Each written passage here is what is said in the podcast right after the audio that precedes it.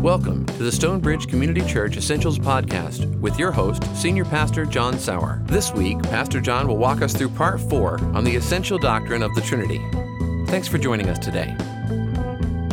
Hello and welcome to Stonebridge Essentials. I am Pastor John, and we continue our study of the Trinity.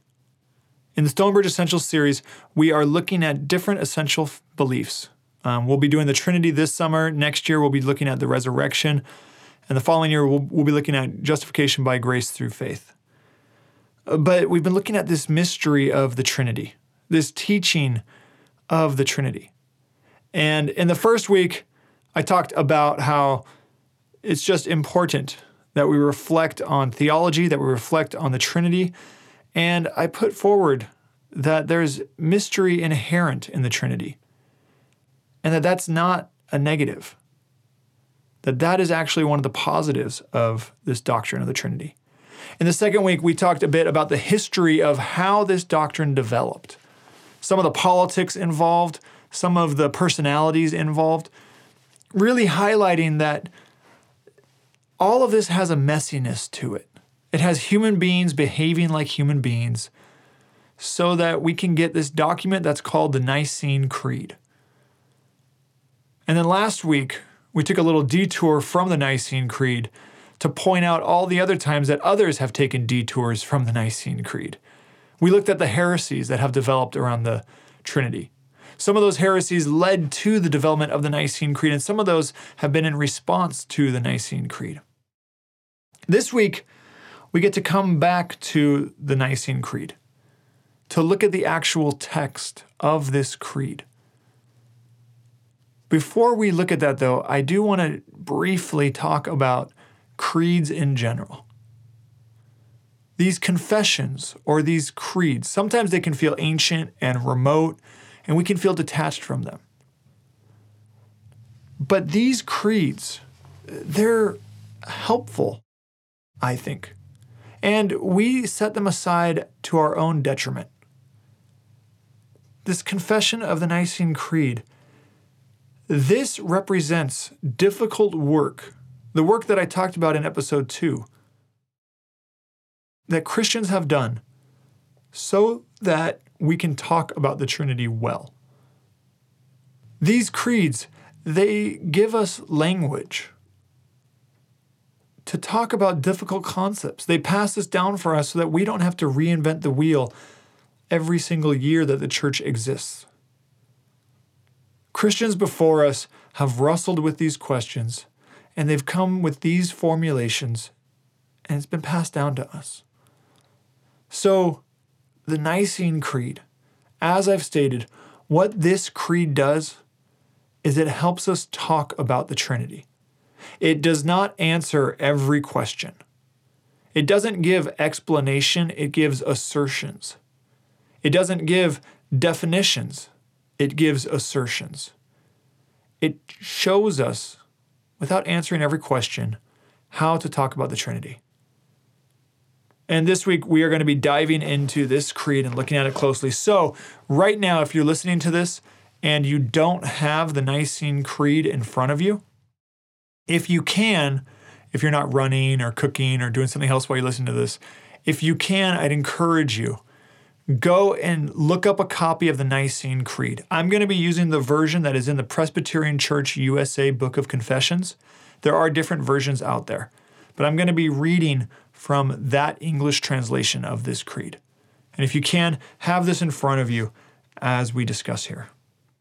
But we're going to be looking at what this creed says. What are the positive affirmations that it makes? Some of this stuff is going to sound basic and like you you already assume it. Others of it hopefully will make some connections and we'll talk about some of the key terms as well. So, join with me now in hearing the words of the Nicene Creed. I'm going to read it beginning to end and then we'll dive into it together. The Nicene Creed states We believe in one God, the Father Almighty, maker of heaven and earth, and of all things visible and invisible. And in one Lord Jesus Christ, the only begotten Son of God, begotten of the Father before all worlds, God of God, light of light, very God of very God, begotten, not made, being of one substance with the Father, by whom all things were made, who for us men and for our salvation came down from heaven, and was incarnate by the Holy Spirit of the Virgin Mary, and was made man, and was crucified also for us under Pontius Pilate.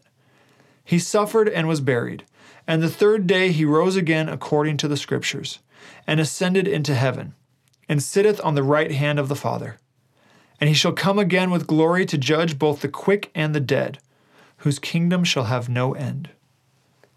And we believe in the Holy Spirit, the Lord and giver of life, who proceedeth from the Father and the Son, who with the Father and the Son together is worshipped and glorified, who spoke by the prophets. And we believe one holy Catholic and Apostolic Church. We acknowledge one baptism for the remission of sins, and we look for the resurrection of the dead and the life of the world to come. Amen. So that is the Nicene Creed.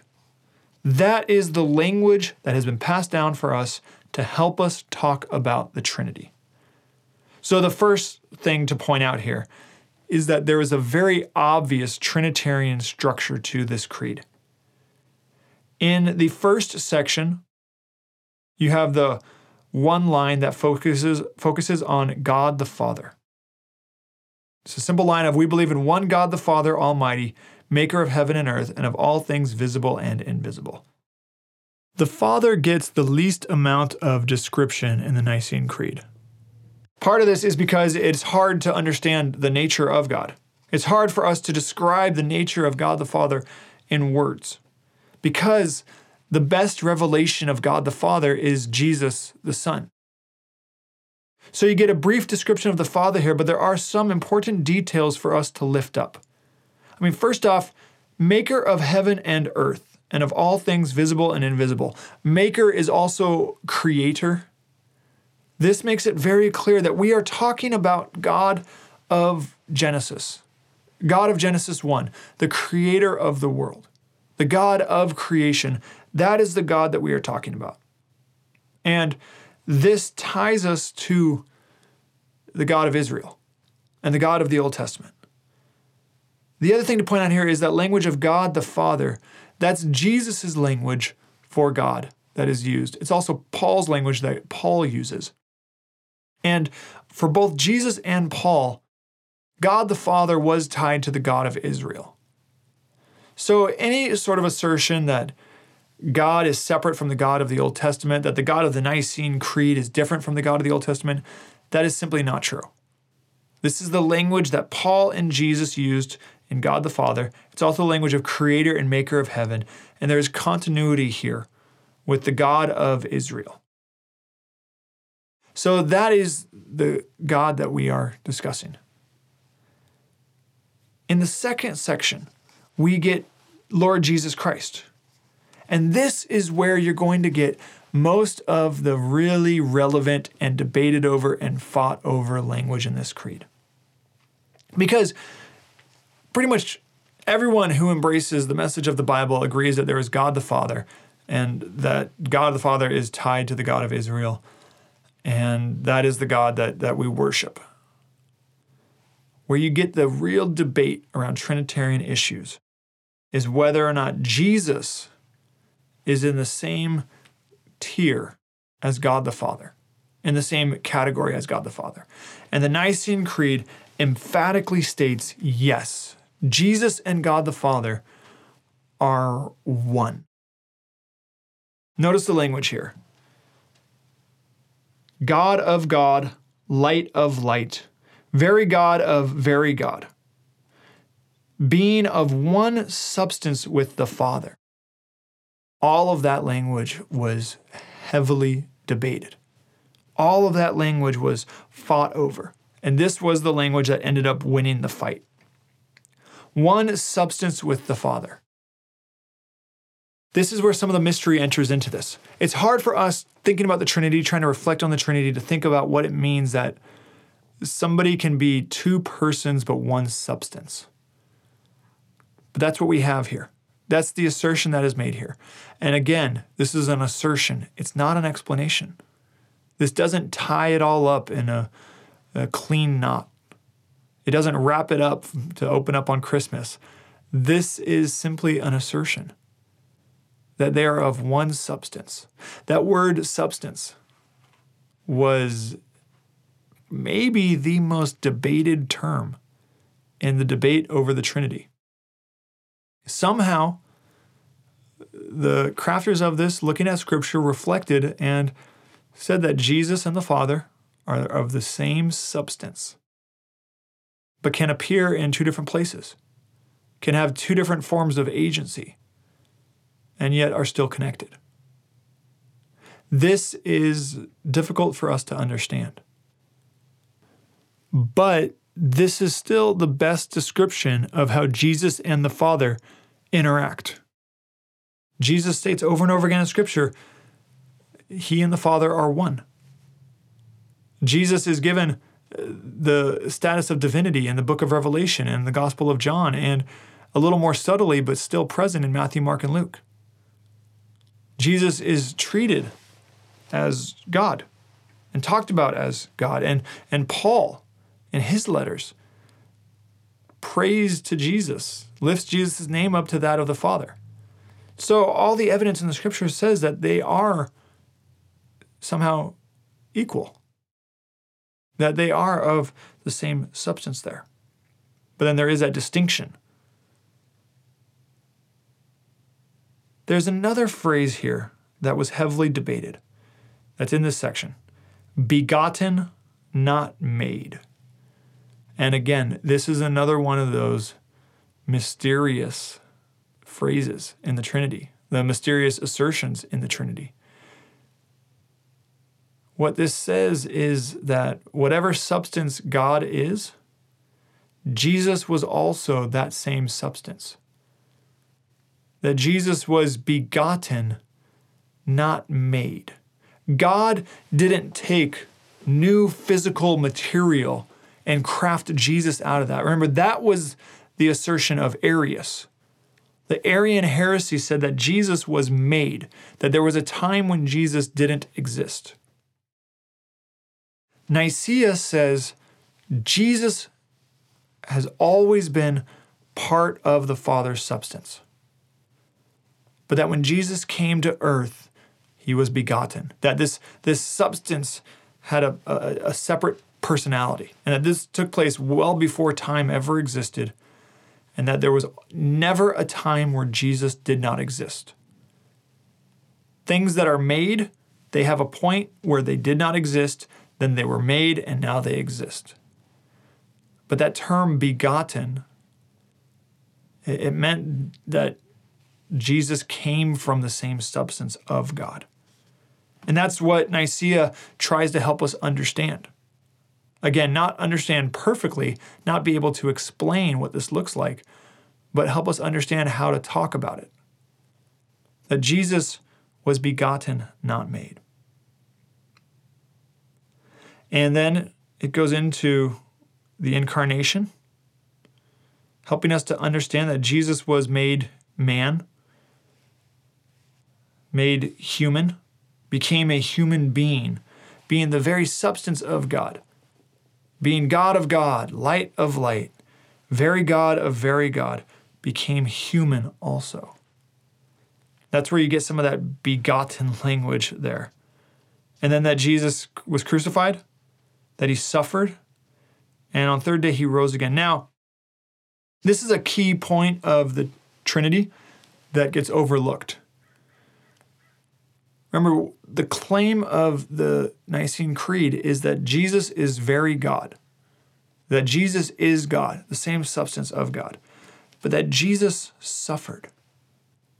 The suffering of God is right here in the Nicene Creed. God's mission of suffering on behalf of humanity, God's mission of sacrifice on behalf of humanity, is right here in the Nicene Creed. You could even say that the reason Jesus was begotten was so that God could suffer on our behalf. There's a, a big debate in theology right now over what takes logical priority election or Trinity. This debate is focused on whether or not God took on a Trinitarian form so that salvation could be accomplished. Now, I don't know the answer to that. And I think that this is a debate that needs to continue raging and it'll, it'll take place amongst theologians.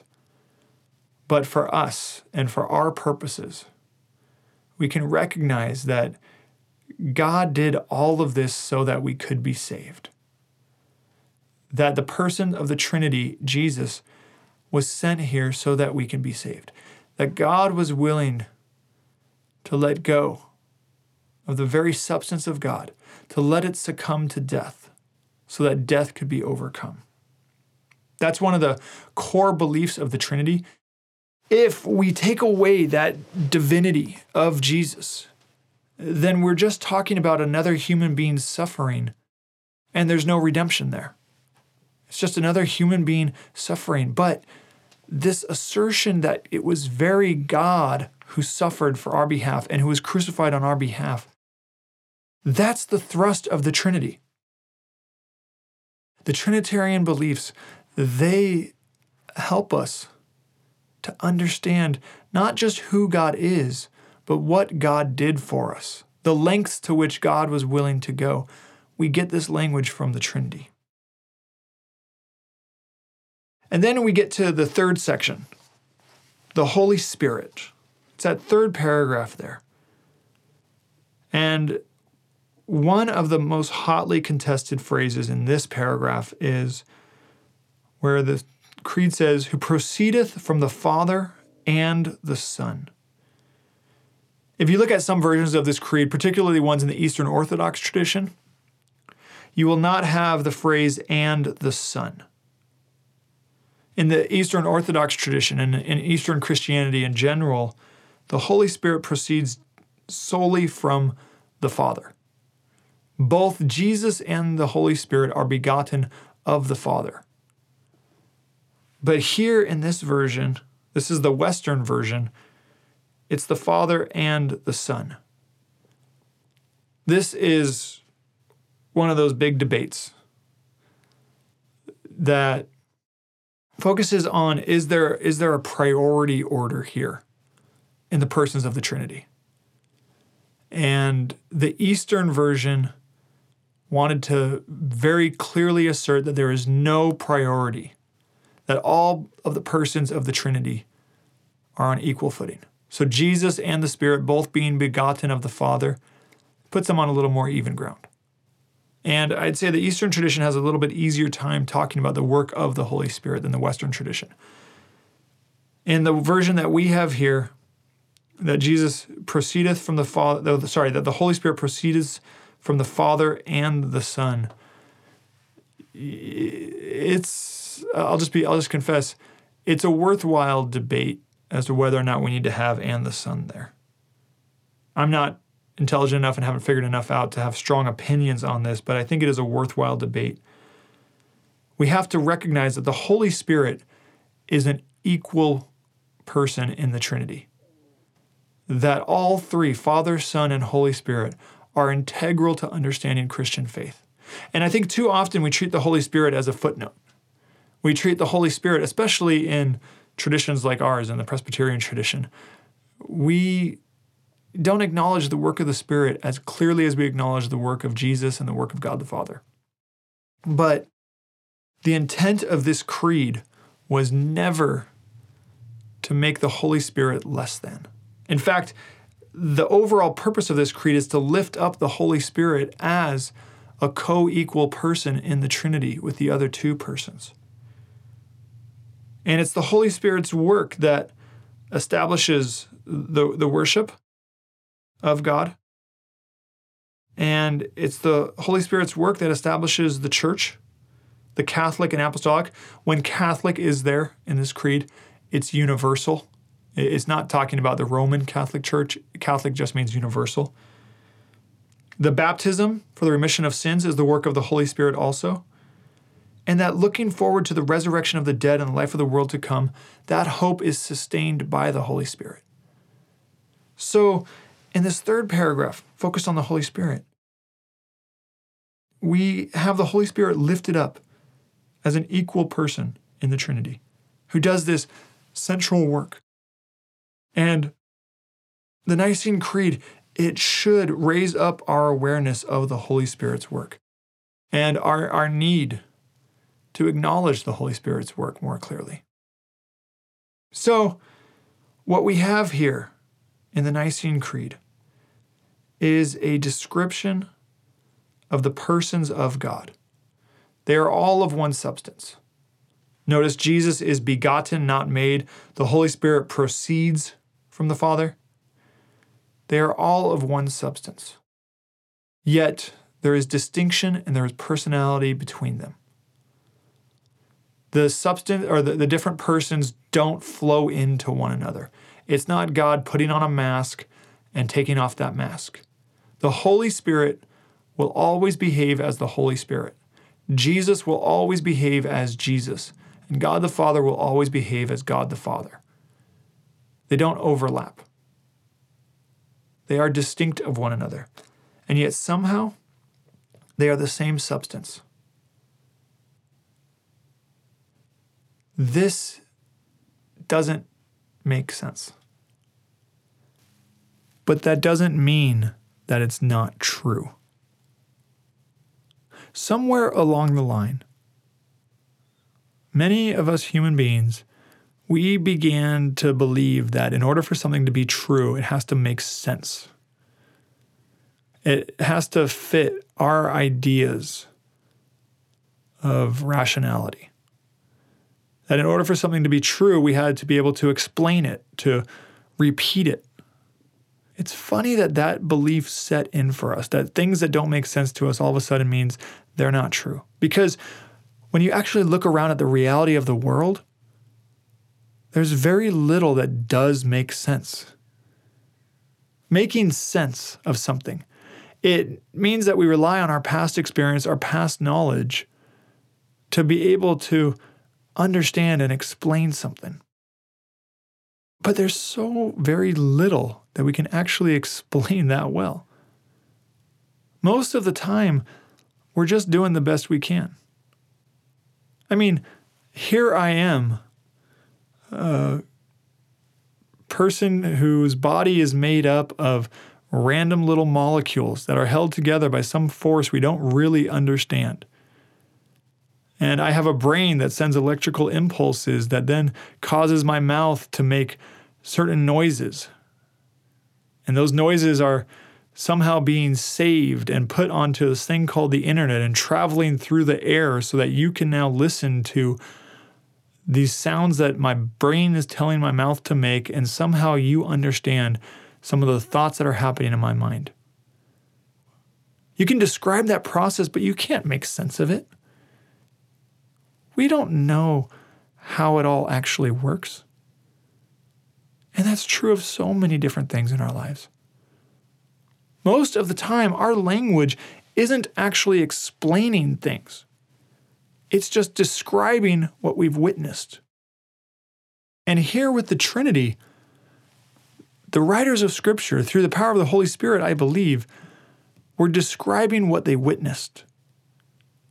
And hundreds of years later, when Christians were putting together the Nicene Creed, they were describing what they read in Scripture.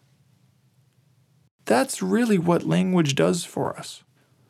It, it doesn't explain things, but it describes it.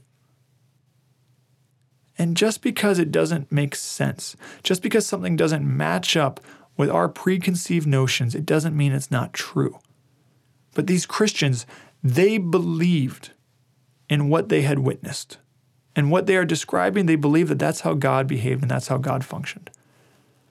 So the Trinitarian language, it isn't meant to explain God's reality.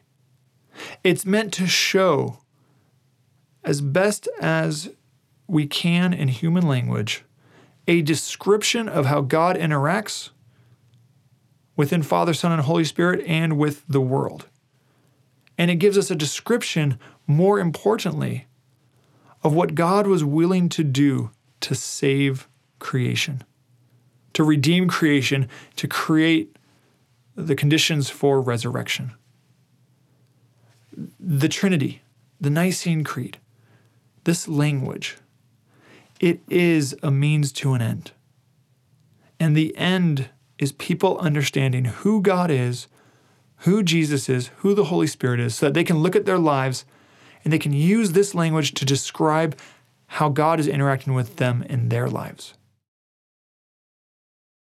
That is what Trinitarian language does for us. It gives us a better description of how God works in Scripture so we can see God work in our lives today. That's the affirmation of Nicaea, and that's the assertion of Nicaea also.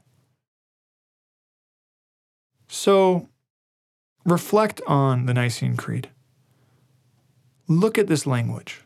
Figure out what it's describing. Recognize that there is mystery here.